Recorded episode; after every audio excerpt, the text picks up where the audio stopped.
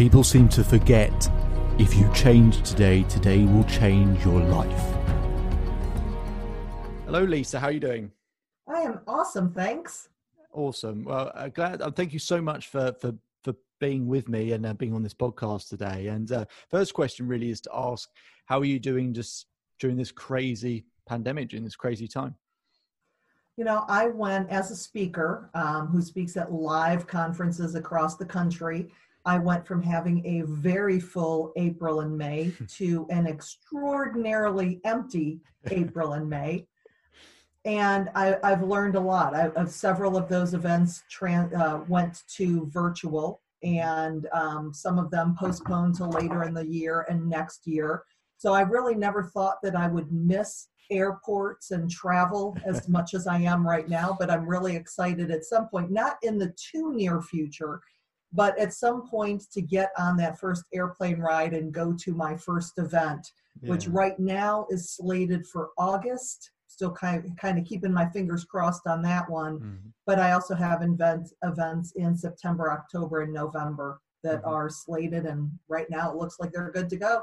Great. Well, I'm, I'm, glad you're sort of, you know, building that schedule back up. And before I get you to maybe introduce yourself a little bit more for the people listening, is just to ask you the question because I think a lot of people that they're, just sort of running on autopilot every day in terms of their busy schedule, in terms of everything else. And this is an opportunity, and you just sort of touched upon it when it, everything just slows down all of a sudden. And it is an opportunity for people, some people to reassess, you know, maybe they they travel too much and they they tra- you know they get too many early flights or they do too much of this or whatever. Is there anything that's happened recently in terms of your schedule of course having changed that's made you think you know what? When i go back or get back into things maybe i'm going to adjust how i live my life ever so slightly. Is there anything that you've thought this has given me an opportunity either to be more grateful for something or opportunity to try a different strategy in terms of how you move forward? Well one thing i think the biggest thing that has come out of this was about two months ago or so um, when it at the beginning when it started mm-hmm. i asked my mother and my family because we have family text time of course and i said why don't we all jump on a zoom call? And my mother said oh no i'm not going to do that. I don't know anything about zoom. And my sisters my siblings were like no i'm not going to do that. So the first one so i forced my mother. I could have been just like oh, okay we can do facetime like we've been doing but i forced her to go on zoom and there was just me my mom and my stepsister the first one and then the next one, my sister and her husband joined us. And then my sister's two kids joined us. And then my brother and his wife joined us. And so we got it up to nine family members that we were doing twice a week, Wednesdays and Saturdays. And then about three weeks ago, we decided to, we have a cousin in London who wanted to join the, the, the um, Zoom calls. And so we said, well, if we're having the cousins from London, why don't we reach out to the rest of the cousins? So for the last three weeks, we have literally had international Zoom calls with London, Trinidad, Barbados, Canada, um, and then in the United States, California, Nevada, Texas, Massachusetts, Georgia, Florida, and Ohio. Okay. So we are having these amazing two to two and a half hour conversations twice a week with my family, one US based, and then the Saturday calls are international. And it's just been this this magical time of connection that we would have never had. I have not spent this much time with my family in my entire adult life. Right. And it's just it's just like sitting around the living room with your favorite beverage and having a conversation and it's been a really magical experience and my mom on just about every call says I hope that we continue to do these oh, when life gets back to normal. Bless. And it's like, we absolutely yeah. will. Yeah. Yeah. I, I, I, face-to-face engagement for, you know, for people listening, it, a lot of people day-to-day life, they do two things. They either do see someone in person or they text. And I think for a lot of people, they've stopped seeing people in person, then they've gone to texting. And that's not as, as you're an expert in terms of, being, you know, especially in employee engagement, but you'll know from an engagement point of view anyway, that's not good. That's not good enough for your well-being in terms of just texting and stuff like that. So it's, I think you're absolutely right. I think with all this kind of video technology that we have is keeping you know keeping that always in your back pocket as a tool going forward um, i think is going to be incredibly important for people so um, before we carry on lisa just for the people listening just love to hear a bit more about your background and uh, for the people listening just to understand a bit more about who you are and what you do sure well, I have a company called Grategy, which literally is gratitude and strategies mushed together. Yeah. Uh, so, although I work primarily with association, I speak at associations to help them to keep their their members to keep their top talent from becoming someone else's. So, I really focus on employee engagement and retention but we do this with gratitude strategies to create the type of culture where people feel acknowledged, recognized, and valued for the work that they do.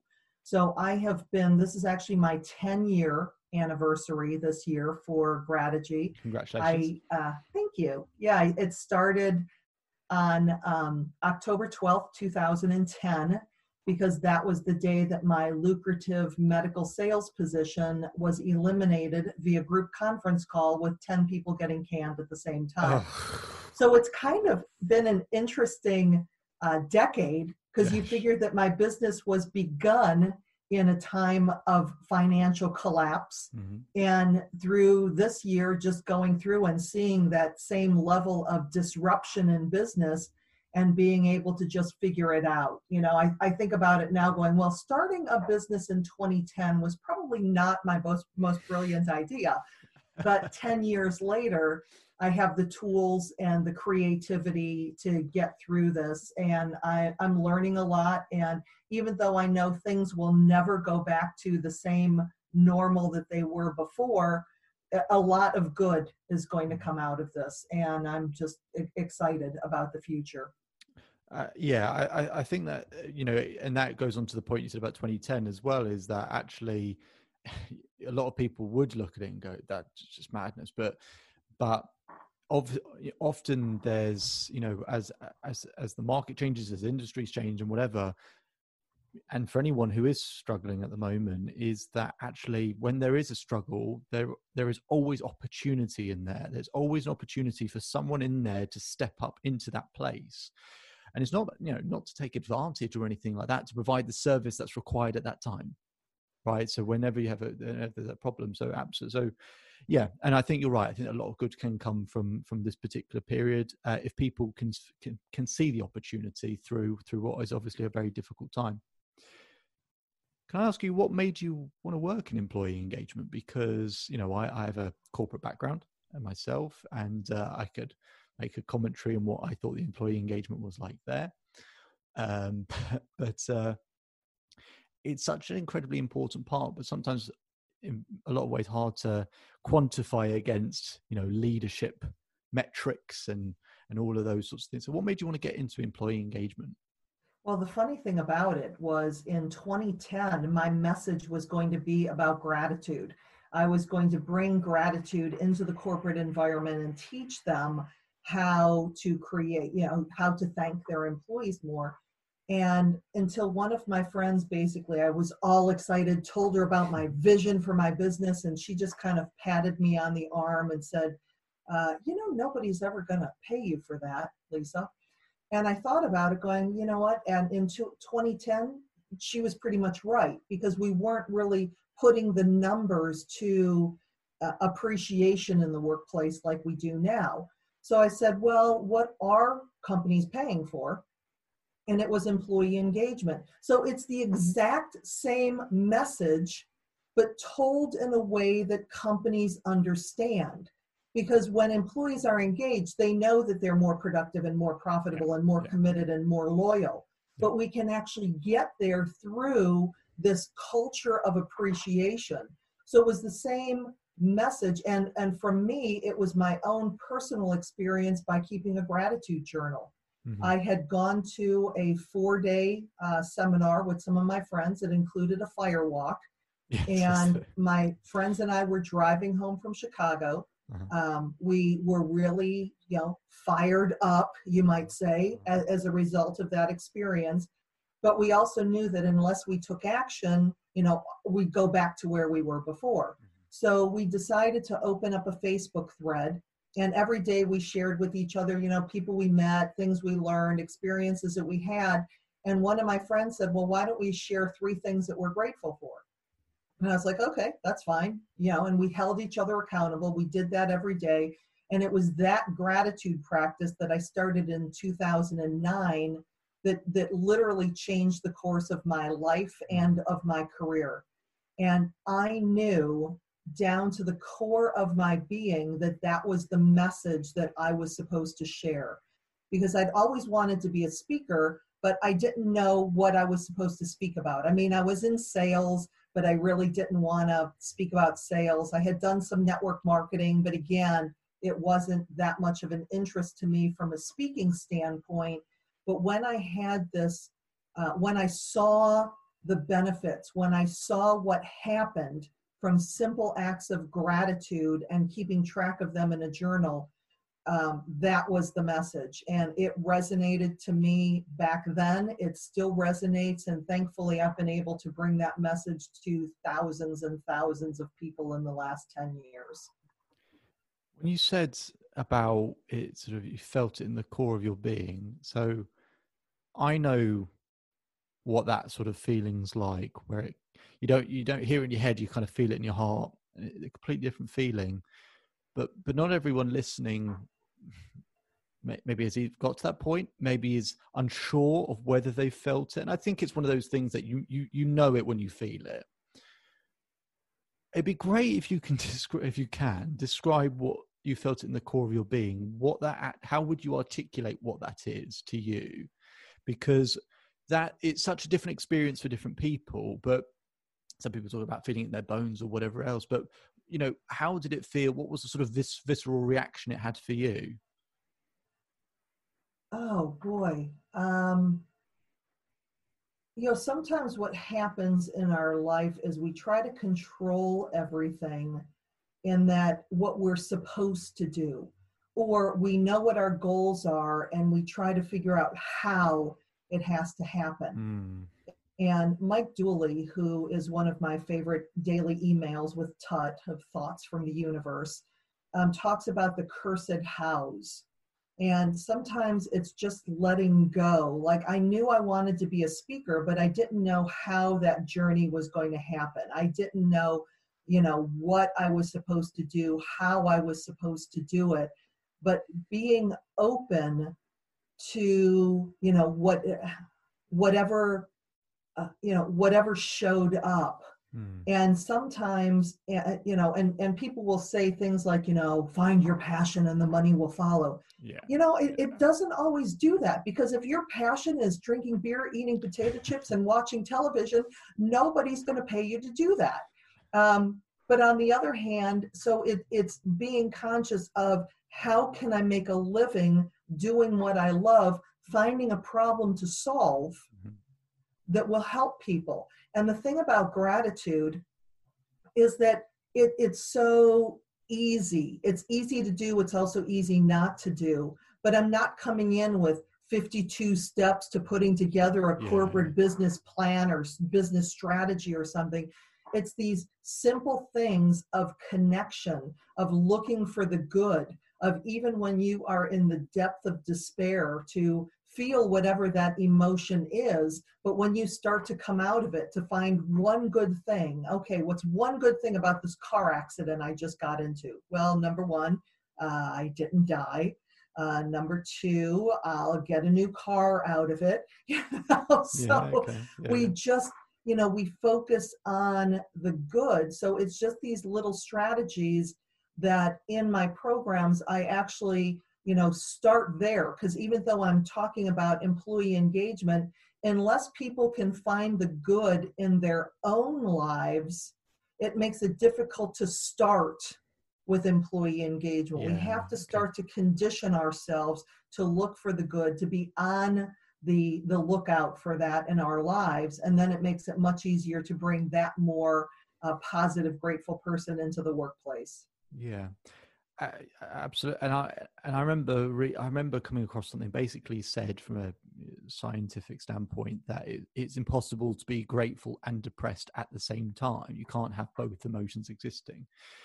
and from that point on, I I always talked about it from a a positive tower and a negative tower and it doesn't require any conscious effort to build that negative tower because our brain because our brain's designed to help us survive. It will spot what's wrong it will spot the dangers and it will stack them and add them up and it just builds this negative tower but it requires conscious effort to build the positive tower. And so similar to you every single day i've i add you know i've got a, I used to have it as a list on my wall but now i've got it as a sort of list on my phone every single evening adding something to that and you're absolutely right the difference it makes where it's a, a, consistent practice it just start all of a sudden your brain starts to look for it which i just mm-hmm. you know it's your brain i love how your brain can be sort of so clever and so stupid at the same time where if you if you just tell your brain to go over here it's it sort of just looks over there and all of a sudden starts looking for stuff i just find that so interesting so uh, and i'd love to know you know those two elements and your your journey seems to be kind of similar to mine because my thing was had cripplingly low self belief, and I knew that I had to build confidence. But then, of course, you've got to look at what is the market asking for? It's exactly what you said. You can't just get paid for whatever you want. So then I had to create programs for confidence in different areas. So what I'm really keen to know is you you had you had this understanding of gratitude, really felt it, you know, internally. Then you realized that employee engagement was this area to, to that gratitude could be maximized to have really positive effects. So talk if you could provide a few ways that you go into business, you know, talk to businesses and to, and how you get them to incorporate those elements. I'm sure lots of people listening will be thinking, "Oh, please, my company doesn't understand me. They don't understand how to keep me engaged." I'd love to know some of the things that you that you could suggest for companies to be doing. Sure, and it really does start at the top. Um, when employee engagement is just an HR function, um, where the top leaders of the organization don't believe it, it's not going to work. Yeah. When I have somebody come up to me after a program, they're like, oh, my company really needs you.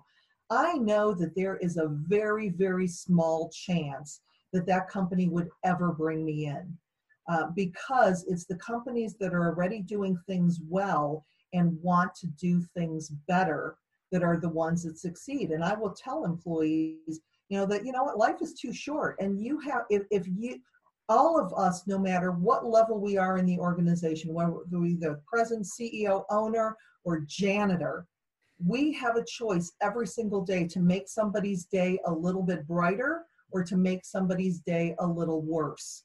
Mm-hmm. But it reaches the point that if you are doing everything you can as an employee and you the leadership of the company is just toxic then you have to make the decision. And unfortunately, you know, I have had bosses on both ends of the scale, like most people do. When I was in the welding industry, my boss, Dale, was one of, it's still, I haven't worked for Dale since 2003. He's still one of my very best friends, and we talk regularly.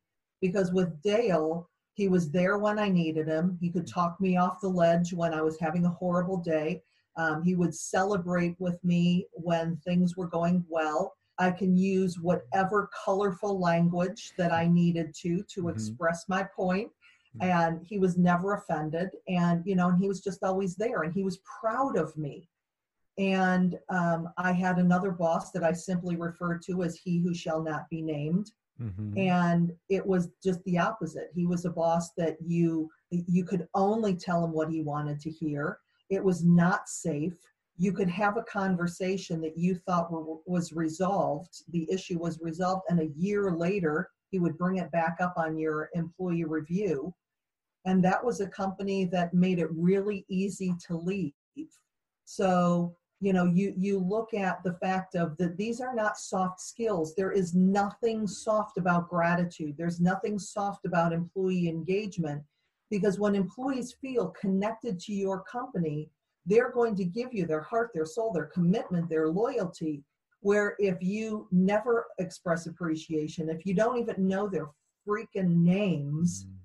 you know, then somebody else offers them a job down the street, you know, for 50 cents more an hour, they're gone. Mm-hmm. And you just, all the money that you just spent on them in their training and their onboarding and everything, that's out the door.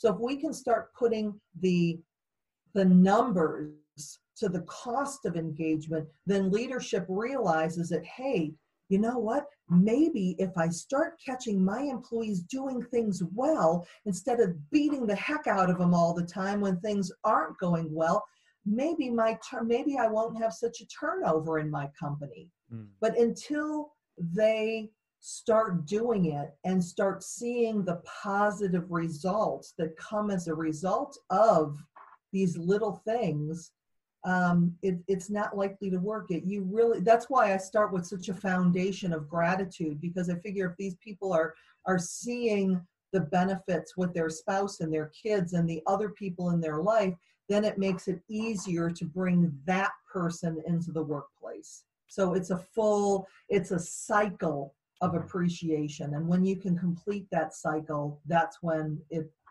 the beautiful things happen okay and I was to look back at maybe one of the top things, you know, I, I, think for most people in a business, of all the things that they want to, you know, to be supported with or appreciate, they just want to feel understood. Mm-hmm. And I'm amazed at if that's all it really comes down to, how businesses have, can have such a poor understanding of the people that work for them. One of the top things I remember being a problem is support in terms of career development and and I know that you've you've done work that sort of touches on that sort of subject um, a bit, and you know, working companies where you know they're asking for lots of lateral movement first to get lots of experience. They don't necessarily have a progr- uh, sort of a an X's and O's way of showing, you know, once you do this, you will get that progression and everything else, or in terms of providing realistic incentives and all of that sort of stuff. So how can businesses be doing a better job in terms of supporting career development because it is a tricky subject you want to you know sure. there's only uh, so many positions how can people one do better work themselves? Because it's always as you sort of said it's always the the business's responsibility but our own responsibility as well. It's it's on both sides of the coin. How could how can career development how can we make that easier? Uh, you know how can a, an individual in a workplace make that easier? Uh, and how can the leaders make do a better job in supporting that? One of the best ways is uh, just called the stay interview. You know, we've talked about exit interviews and people are already out the door. Why would you interview somebody that's walking out the mm. door? It's like, hmm. hello, why are you leaving? Versus if you sit down with that employee and say, what keeps you here? What do you like about your job? Where do you see yourself going? And how can I help you get there? Like because maybe yeah. that employee says, you know what, I've been taking nighttime computer classes at work. I really like it. Um, you know, if there was something I could do more to use those skills, that would make me really happy. So it's not like that employee saying, well, I want your job. And, and, but otherwise that person comes because they're taking these, these night courses and they found another job using those skills and you didn't even know about it because they gave you their their resignation and you're like well why are you leaving well because they hired me for these new skills where if you would have known that before you could have maybe figured out a career path. Hmm. for me i remember when i was in the welding industry i had had one job where i was promoted into management way too early. It was with an executive search firm that i was at. I was 23 years old and it was just a bad experience. Um, they they gave us all basically psychological tests to see which one of us would be the best person in management. And for some reason, they chose me over the 40 and 50 year olds that I was working with, probably because of my energy and enthusiasm and all of this kind of stuff. But I didn't have the street smarts. Like I knew what to do, but I hadn't built up that track record of respect and leader and, and management at that time always just left a bad taste in my mouth i didn't want anything to do with it and so for my careers afterwards like when i interviewed with dale for the welding industry i told him i said at some point you're going to want to promote me into management. I don't want it. I want nothing to do with management. I just want to be a salesperson and be responsible for myself. Hmm. And dale respected that. Now he, every once in a while he would bring it up well, what about no? Well, what about no? And so traditional management thinking is when you have your best salesperson or you have your best person in production, you know, oh, we should promote them. They want to be promoted. Not everybody does. Oh, so sitting down and asking them, what do you see yourself or you know giving people the opportunity to try out different jobs um, and keeping an eye on them of what makes them light up because Mm. maybe you hired them for one thing but now they took over for betty sue while she was on vacation and they are just smoking Yeah. it in this new position i'm paying attention and it's like ooh maybe i can keep joe because i'm going to give him more responsibility in the area that he likes more than what he was doing before so a lot of it comes down to paying attention talking to your employees asking them because in a lot of cases the answers that they give you of the things that they want are much less than what you think they're going to demand Mhm.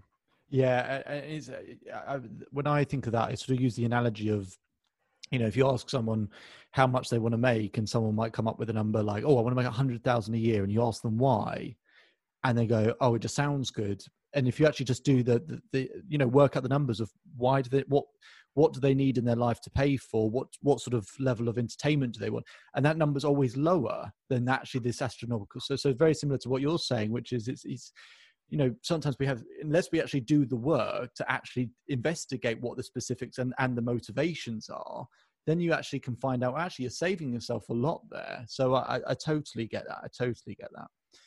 So and it's funny because when Yeah, when I was in med, when I was in medical sales, I was making six figures, Mhm. and I thought, and that was the reason I didn't quit because I was like, oh, I have I have Yeah, to make a hundred thousand dollars a year, or else I will just die. Mm. Well, when my position was eliminated via group conference call, like I said, yeah um, what I discovered is that I you can live on a lot less when you're happy. I thought my husband would be like, "Oh, girlfriend, you are going back to work," because I start like I said, I started my business in 2010 for goodness sake, and I took loss after loss. The first four, it took me four years just to be profitable, but in that time, I loved everything that I did, and it was such a realization that we have these numbers in our head of what we think we need but when we really truly love what we do and we're passionate about it we can make so much less and and really be able to enjoy life and now you know t- again 10 years later i've built up a, a really nice business but i just figure that i i do things until they're not fun anymore and i am still having a blast and i can't scott my husband talks about retiring i'm like dude i am never retiring just not going to happen That's how I feel. Yeah, yeah. Good. And and so on that train of thought, if you don't mind me asking, is what is the most important thing to you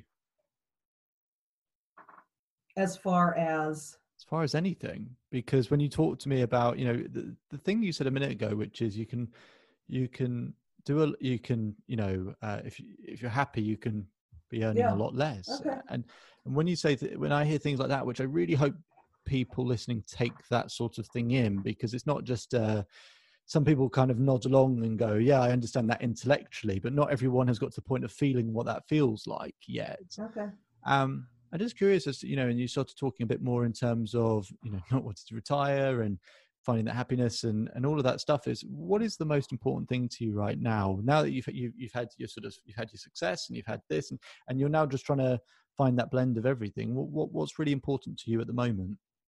Um, you know? I really love my life. I, I love being on stages. I love speaking. I love the travel. But I also told my husband several years ago that if my travel ever gets in the way of us, Hmm. you need to let me know because my husband Scott, I we just celebrated 24 years of marriage in April. Congratulations again. Thank you. And he is the the kindest, most amazing man I have ever met in my whole life. And you know, the fact that we've been, you know, stuck together for the last two months in this COVID-19, I'm really blessed that I'm I'm hanging out with somebody that I really have a good time with. So um, you know, I, I love the energy of being on stage. I love the message that makes a difference. I have you know my gratitude thought of the week has been coming out every week since 2011 um, i make no money on that it's not a marketing list or anything but i love the stories that i hear that people share with me um, one of these days when it does come to uh, you know scott wanting to retire Uh, at that point I'll make him my business manager so that he can travel with me because as a speaker I get to go to some really amazing places. But I also I, I look at my speaking to create the lifestyle that I want. Mm. When I first started speaking, I wanted to be the next Tony Robbins man. I wanted to make two hundred sure. billion dollars sure. a year speaking yeah. and stuff. Yeah. And then what I realized is, you know, no, I don't. I don't want to be on the road 300 days a year, and I don't want to spend my whole life in hotel rooms and stuff. I, I want to travel, you know, 50, 60 events a year.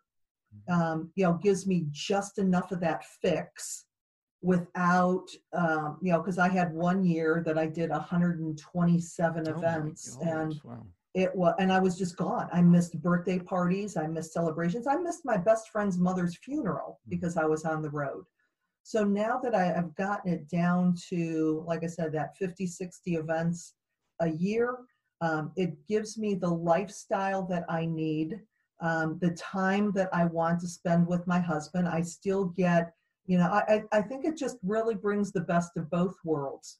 So when you look at the things that you value the things that are most important because as a speaker you know i might I mean you may find this surprising but there are some speakers out there with really big egos. Shock. And shock sometimes that ego that being on the road that adulation that you get creates this you know the, this need for that and it destroys the relationships mm-hmm. in your mm-hmm. life yeah. so many mm-hmm. divorces and problems and everything else and i just refuse as much as i absolutely love what i do um, i love being at home too and mm-hmm. i love the time that i spend with my husband and with my cats and um, with my family and that's the important thing. It's really drilling down to uh, what do you want and what can you not live without. And yeah. I, I can't live without my husband and my family and the life that I've established. That's beautiful, and I and I I asked that question because you know for for for speakers or for people kind of in that space, you know, the traveling is a killer, and a lot of the sort of um, fears you laid out, or in terms of you spoke about the ego and everything else, is is finding that balance. And it's it's it's awesome that, that you feel like you've got that kind of perspective and everything. And yeah, how many people want to be Tony Robbins, but actually, at what cost is is sort of is a big part of it. Absolutely. Um, however, there are a lot of people listening who go, you know what, I'd love to be on stage. I'd love to that knowledge that I have, and they feel that maybe they haven't found their niche yet, but they just know they've got something inside of them that it can provide value for other people. They just don't know how to get on that stage. They just don't know where those people are who are ready to listen to their message. How do people set up a speaking business for people? you know? And I, you know, I've I've been I've been fortunate to to speak at, for various different companies and things like that. Probably not on the scale that you've done. And um, how can people get their message across and set up their own speaking business. Even and then the second part of the question is during a, a, time like this where a lot of people go oh well that's surely the speaking business ceases to exist. You've mm-hmm. improved we were speaking beforehand of how you can it's not the case. You can certainly transform what you do into the virtual world. So how can people make that business a reality for themselves? Sure. The um, in the live world when we get back to live meetings, it's, you know, there's a saying in the speaking industry if you want to speak more, speak more. So what that means is at the beginning, you're going to, you're trying to speak at every Rotary, Kiwanis, chamber meeting. The nice thing about Rotaries and Kiwanis and those type of civic organizations is that they have meetings every single week. Hmm. Now you are not going to get paid. You'll get a free breakfast or a rubber chicken lunch you know, they call it the rubber chicken circuit. Mm-hmm. But what you're doing in building that is number one, you're always recording, uh, either setting up your phone at the back or doing something, because what you want to see is what is working with your message. Where's the mm-hmm. audience really engaged? Where are they laughing? Mm-hmm. Uh, and and then study that and and you and, and keep building that because what happens the more you speak and you're paying attention to it and you're building your speech with something that connects with people, at some point, somebody will come up to you after that meeting and say, Oh, you're really good. I'd love to bring you into my company. How much do you charge? Mm.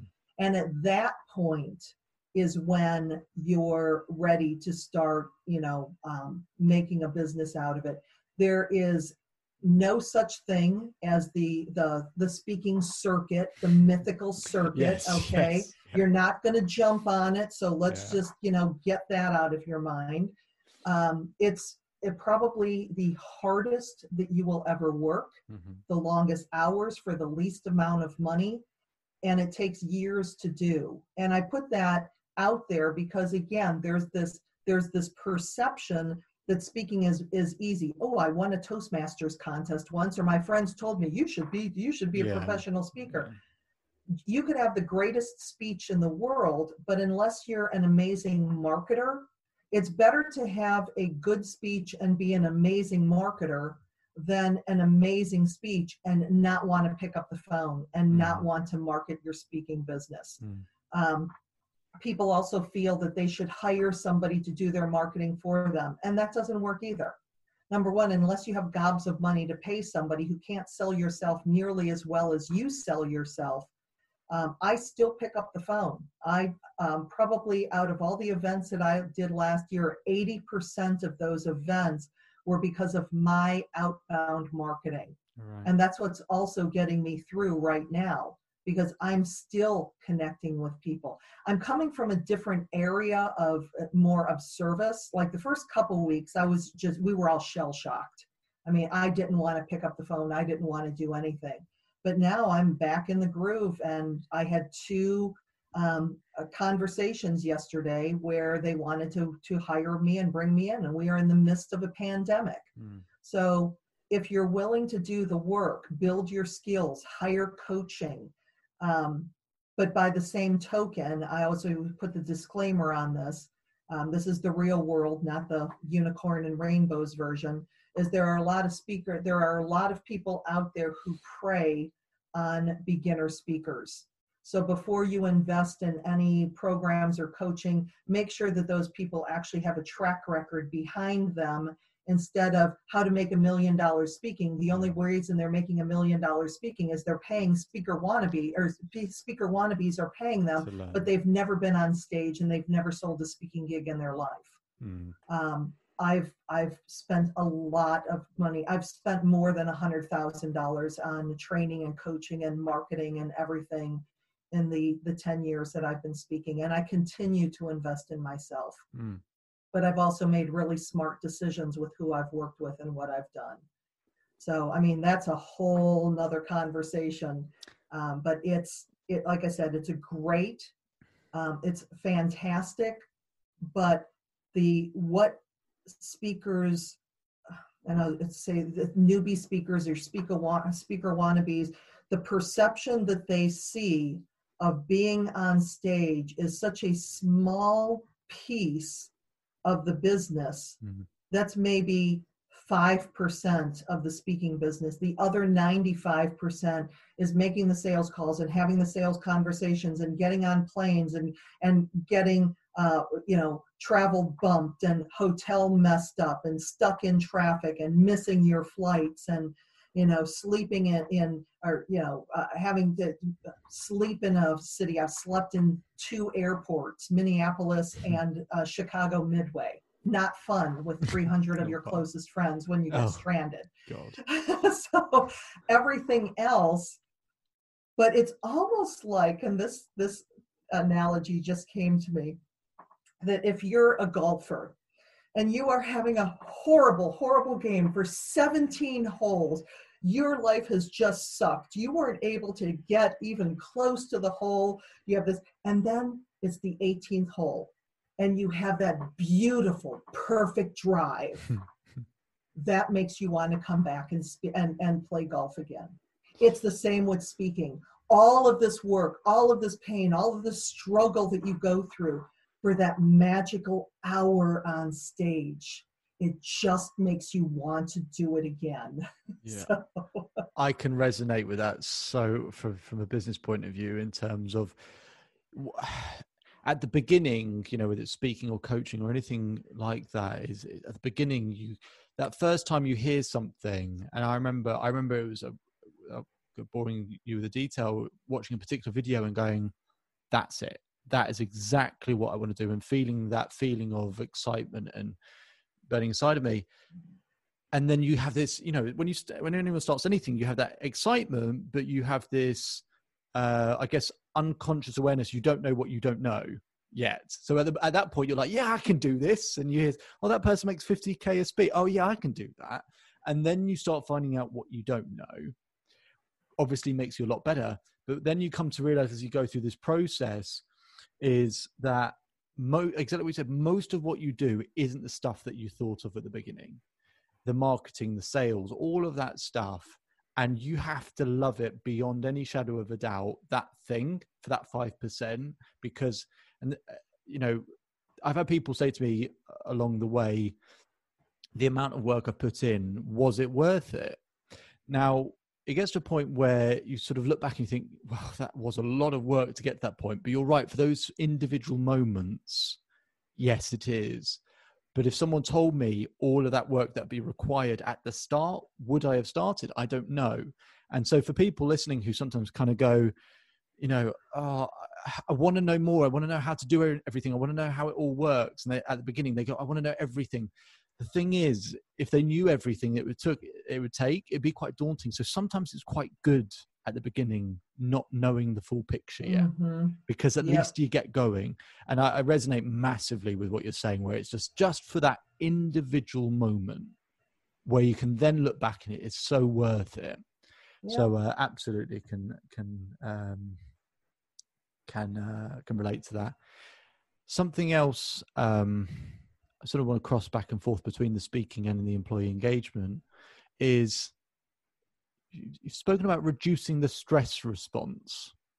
That was something that I've know I, I saw come across you. And when anyone talks about this sort of thing, and I have a huge interest in it because my my thing is that whenever you look back at an event in your life, you look back at how you don't look back at the event, you look back at how you saw the event.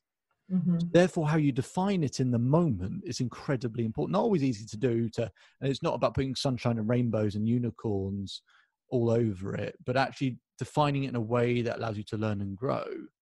So, actually, part of that is reducing the stress response. I'd love to know from your point of view what you think that looks like, and I'm sure for lots of people go, listening who go, "I'd love to just some, you know, find a way to reduce my stress." And if we had ways of doing that in a second, then we'd be earning millions every month. So it's not always right. that easy. but I'd love to know your opinion in terms of reducing the stress response, what that looks like to you. Well, first of all, there there's uh, a couple different ways, but you know, the first for me has just been the uh, the daily keeping of my gratitude mm-hmm. journal, um, because the nice thing about that is I know that in the 11 years that I've been keeping it now, it has rewired my brain. And basically, it's I wake up in the morning and before my feet touch the ground, um, you know, I write down five things for which I'm grateful with the words I am grateful for mm. and adding a little bit of detail to it. So it's not every day I'm grateful for my husband, I'm grateful for my cats, I'm grateful for my house. I mean, that gets really boring. Does it need to be, you know, completely different every day? No, I'm grateful for Scott a lot. Yeah. But what I do is I, I add the little things to it um, you know those details and that helps from a long-term basis. And a lot of times i'll ask people you know if it, those people who used to have a gratitude practice and got away from it um, because again they buy a journal that doesn't have that has dates in it and they skip a couple days and then they feel guilty yeah, and yeah. then they say well screw it I, I just you know i'm not going to do that anymore. My whole thing is number one buy a journal that doesn't have dates in it so you don't have to feel guilty. But that's a long term approach. For a short term approach, it really comes down to the breath. And when you're feeling that uh, that stress, you know, there's there's several different breathing practices. Mine, uh, my, the one that I go to the most, I just call four seven eight because yeah. that's the mm-hmm. count mm-hmm. of breathing in for four, holding for seven, releasing for eight. Um, but I also like the box four, which is breathing in for four, hold for four, release for four, hold for four. So it just kind of makes that. But anything that you're doing where you're consciously um, going to the breath and filling up the lungs, because otherwise, you know, when our breath is shallow, it's more likely to keep us in that stress response. Mm. Um, also, you know, heart breath which is going and imagining, you know, focusing on your heart and seeing your breath literally coming in and out of your heart, that visualization. You can either do it with your hand on your heart, which will increase the flow of endorphins, or you know if there's people around and you don't want them to think that you're having a heart attack you know you could still do the visualization of heart breath and um, the nice thing about that is that takes you that helps you get out of the stress response.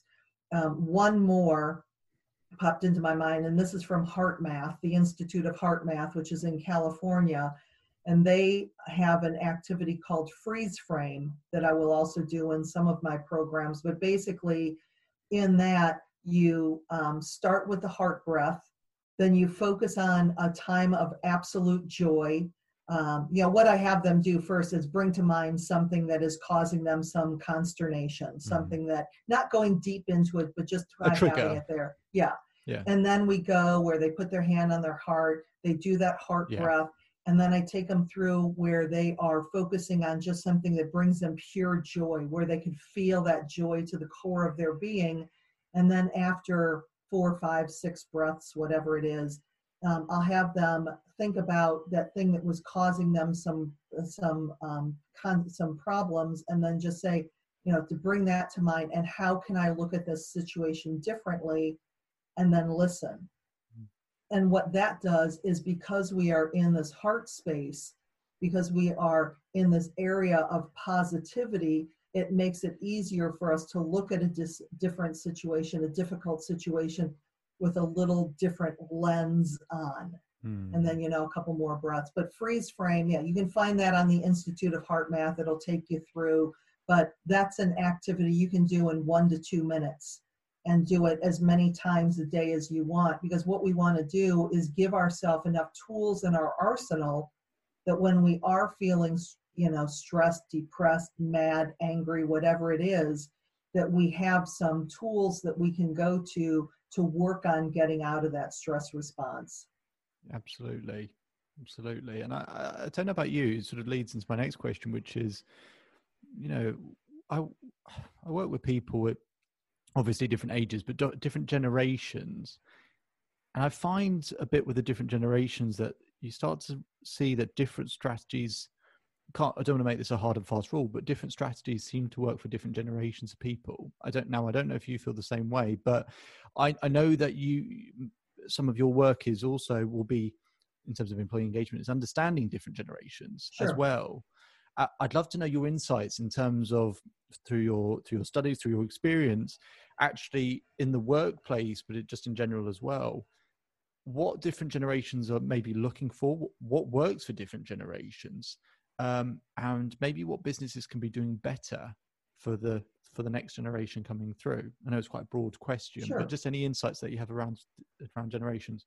Well, the real short Cliff Notes version is if you think about the traditionalists that were born before 1946 i mean they worked to support their family they didn't expect kudos they didn't expect they want they didn't expect their boss to ever thank them or do, tell them they were doing a good job they got a paycheck and they went home to their you know, to their families. Mm. Boomers came in and they saw what the traditionalists had and they wanted that, but they wanted it much more quickly. So boomers were basically the generation of workaholics that they would come into the office way before their boss got there, work, you know, way afterwards, never take vacations, destroy their marriages in the process. So boomers did a lot of things to build on their career but they didn't get thanked for it because that's not how their bosses were wired. So Gen X came into the workplace and they kind of saw what corporate America did to boomers and they're like, you know what, I don't want me none of that. I want work life balance. So then we started seeing, you know, that coming in where they wanted to spend more time with their family because this was a generation of latchkey kids and raising themselves and very independent also a very small generation. Uh, then we had the millennials come in, and if you think about it, the millennials are the offspring of the boomers. So here we have the boomers who were never thanked, and they didn't want their kids to necessarily feel that same, you know, uh, abandonment. So they overthink. That's when we saw the participation ribbons and blah blah blah, yeah, all of that stuff. But the important thing to realize is that millennials and afterwards, these generations have gotten feedback their entire life. They got feedback on everything they ever did every sports, every school, everything. Because we had the whole, and boomers created them, helicopter parenting type of thing. But in the workplace, you can't just have a once a year personal performance review and think that that's enough feedback. Mm. Because generations now want to know how they're doing. And it's not like everything, oh, everything you do is so good. Oh my goodness, you're so awesome. No, they want to know how they're doing, short check ins. How are you doing? How can I help? Recognizing when they're doing things well, letting them know what they can do to improve because this is a generation, millennials, Gen Z, you know, they want to grow and develop in their career. That's what they're looking for. But the feedback is just different. Um, back in my day, you know there was that corporate that that um, you know that autocratic corporate ladder that i could just couldn't go talk to the president of the company. I had to talk to my boss who talked to her boss who talked to his boss who talked to their boss to say you know can lisa say good morning to mort the president? Now the you know um, employees want immediate access. They want to be known. They want to be heard so if you're an owner of a company and you just walk through the facility, don't say hi to anybody, don't, you know, then they're not going to have that same level of commitment to you. Mm-hmm. If you walk through that same, you know, the shop, the plant, the facility, whatever it is, and just are, are like, hey Bob, how you doing today? Hey, how was Jimmy's baseball game yesterday? You know, that employee is going to be like, holy cow, he or she knows me. They're paying attention and there's a different level of of connection of wow that makes that employee want to stay. So it's you know sometimes it's just walking through and saying hello how are you today? Um, knowing a little bit about your employees and then you know giving feedback but being much more accessible. Leadership needs to be much more accessible than they ever were before. So that would be the the breakdown. But but whatever generation, it's always about human connection hmm. and knowing how people want to be recognized. Some people like to be, you know, don't get, don't, I don't care about the salary, give me the plaque. Hmm. Give me the recognition and the adulation of calling me up in front of the whole company and presenting me with a plaque. Other people are like, I don't care what I did, that would mortify me. Just come in my office and say, and quietly say thank you hmm. and leave. so yeah. it's it's individual. There's a part of it. I think with the generations, there's a part of it of just knowing that more is needed now as far as feedback, but as far as still um, making recognition in individual experience and knowing what people want and how they want to be recognized is where the magic happens. Mm. And what what do you think it's going to look like for the, the generation after this? Well, the with Gen Z and I think this next generation, I've heard Gen Alpha, maybe because they're just starting at the beginning of the alphabet. I have no idea.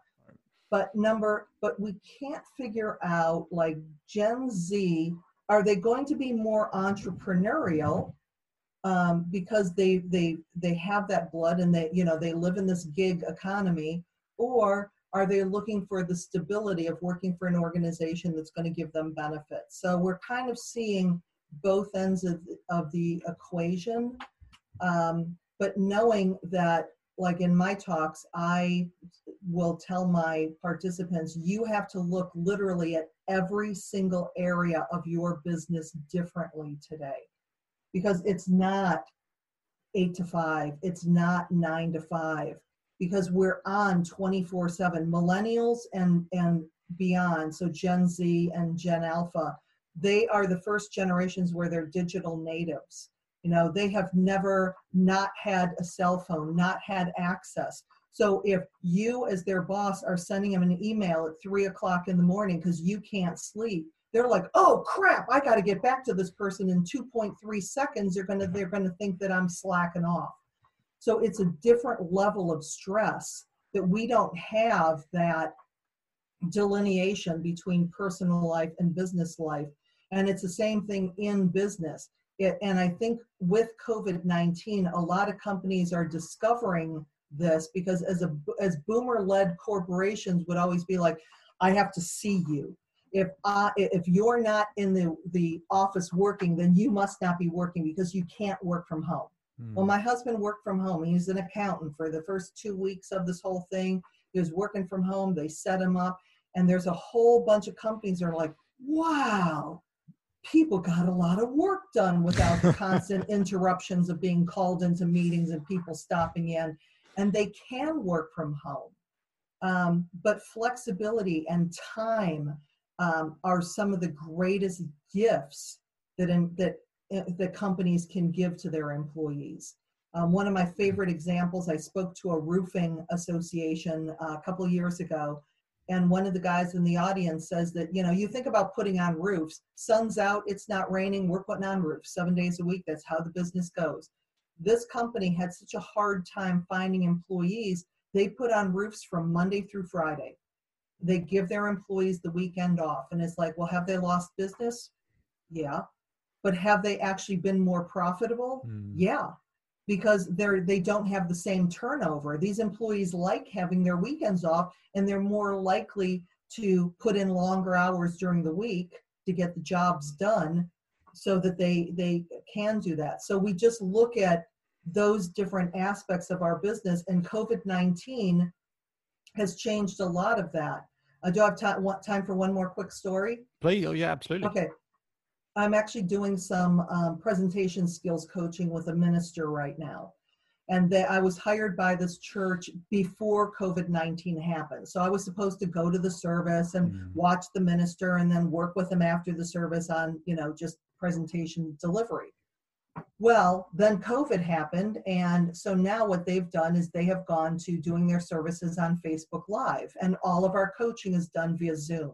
Yeah. Now, if I would have told this guy three months ago, hey, what I think you should do is put your services on Facebook because you'll have a wider audience. He would have said, Oh no, congregation's not on Facebook. Yeah. They'd never do it. Nobody will like it. We have to meet in service. That's what we have a service, a church for, blah, blah, blah, blah, blah. Now, instead of having 60 people in the pews, he has 350 people yeah. across the country and people saying because you know they're in the chat they're making comments during facebook they're connecting with each other the minister is asking them to share things in the chat awesome. so there's actually conversation going on where this would have never happened and even when they go back to meeting live they're still doing facebook live so these businesses that we get stuck in our head that this is the way it has to be mm. that has completely turned on its head right now and these are some, some of the many benefits that i think are going to happen is that we're looking at our business differently and we're seeing that there's a lot more creative things that we can do to be successful in business and to reach a lot more people than we ever thought possible before mm. this all happened I, I, totally agree with that. And in the UK, we, you know, our sort of uh, local doctors or GP surgeries, uh, you know, people to, to get their sort of, you know, everyday kind of checkups and things like that, where none of that, none of it, not, forget video, it just wasn't online. It was all paperwork. And, mm-hmm. and just in the UK, just real, realizing how have they existed doing it that way and and it's always the difference between do you want to change people don't get what they want it's sorry they don't get what they want they get what they have to have and businesses now have to and now they're, they're reaping the benefits and the results and and you know these these local surgeries and stuff they'll start to see the benefits and of of doing that in terms of time in terms of profit in terms of all of these sorts of things.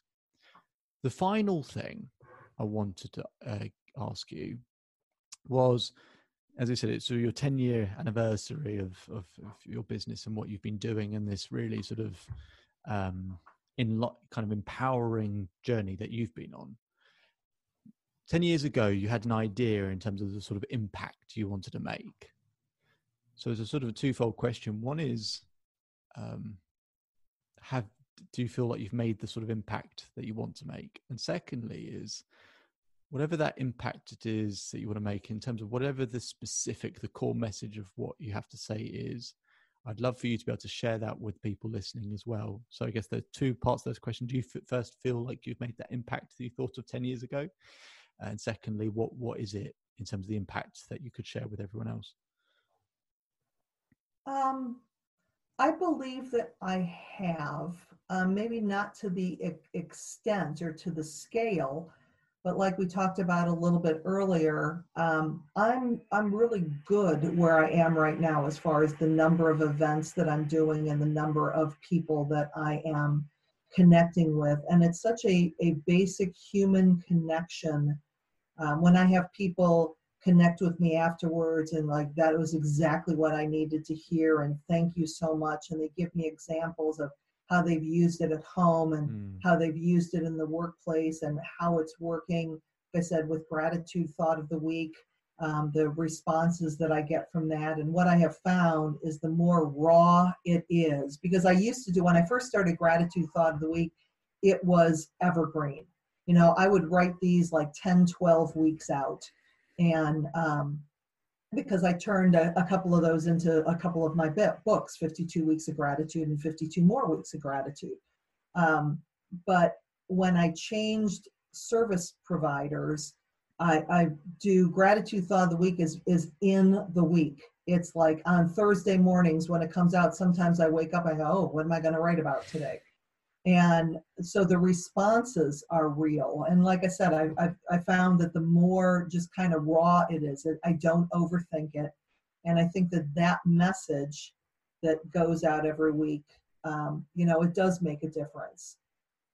Um, so in the the, the 10 years um, yeah you know what? I, I have. I think that it, it's always bigger and continuing to have that conversation. I speak with a lot of manufacturing and trade associations, so changing those, uh, you know, just just changing the conversation when it comes to encouraging people to go into manufacturing, to go into the trades.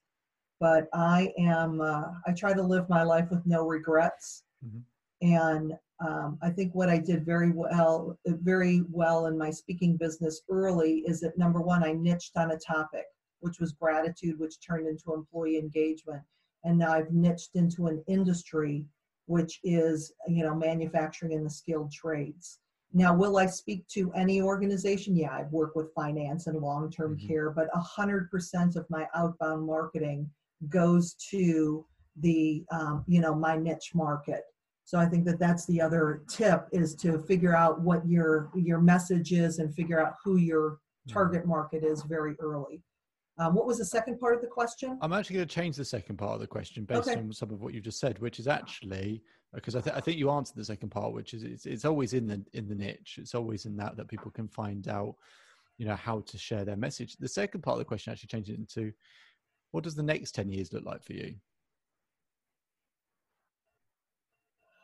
The next 10 years, yeah, I, I, think that there will be a lot more virtual. I believe that live events from now from going forward will always now have some kind of virtual component. Mm-hmm. So I have changed my office into a film studio. I have green screen. I have you know the bookcase um, set that you're seeing in the back here. I have a couple different curtains.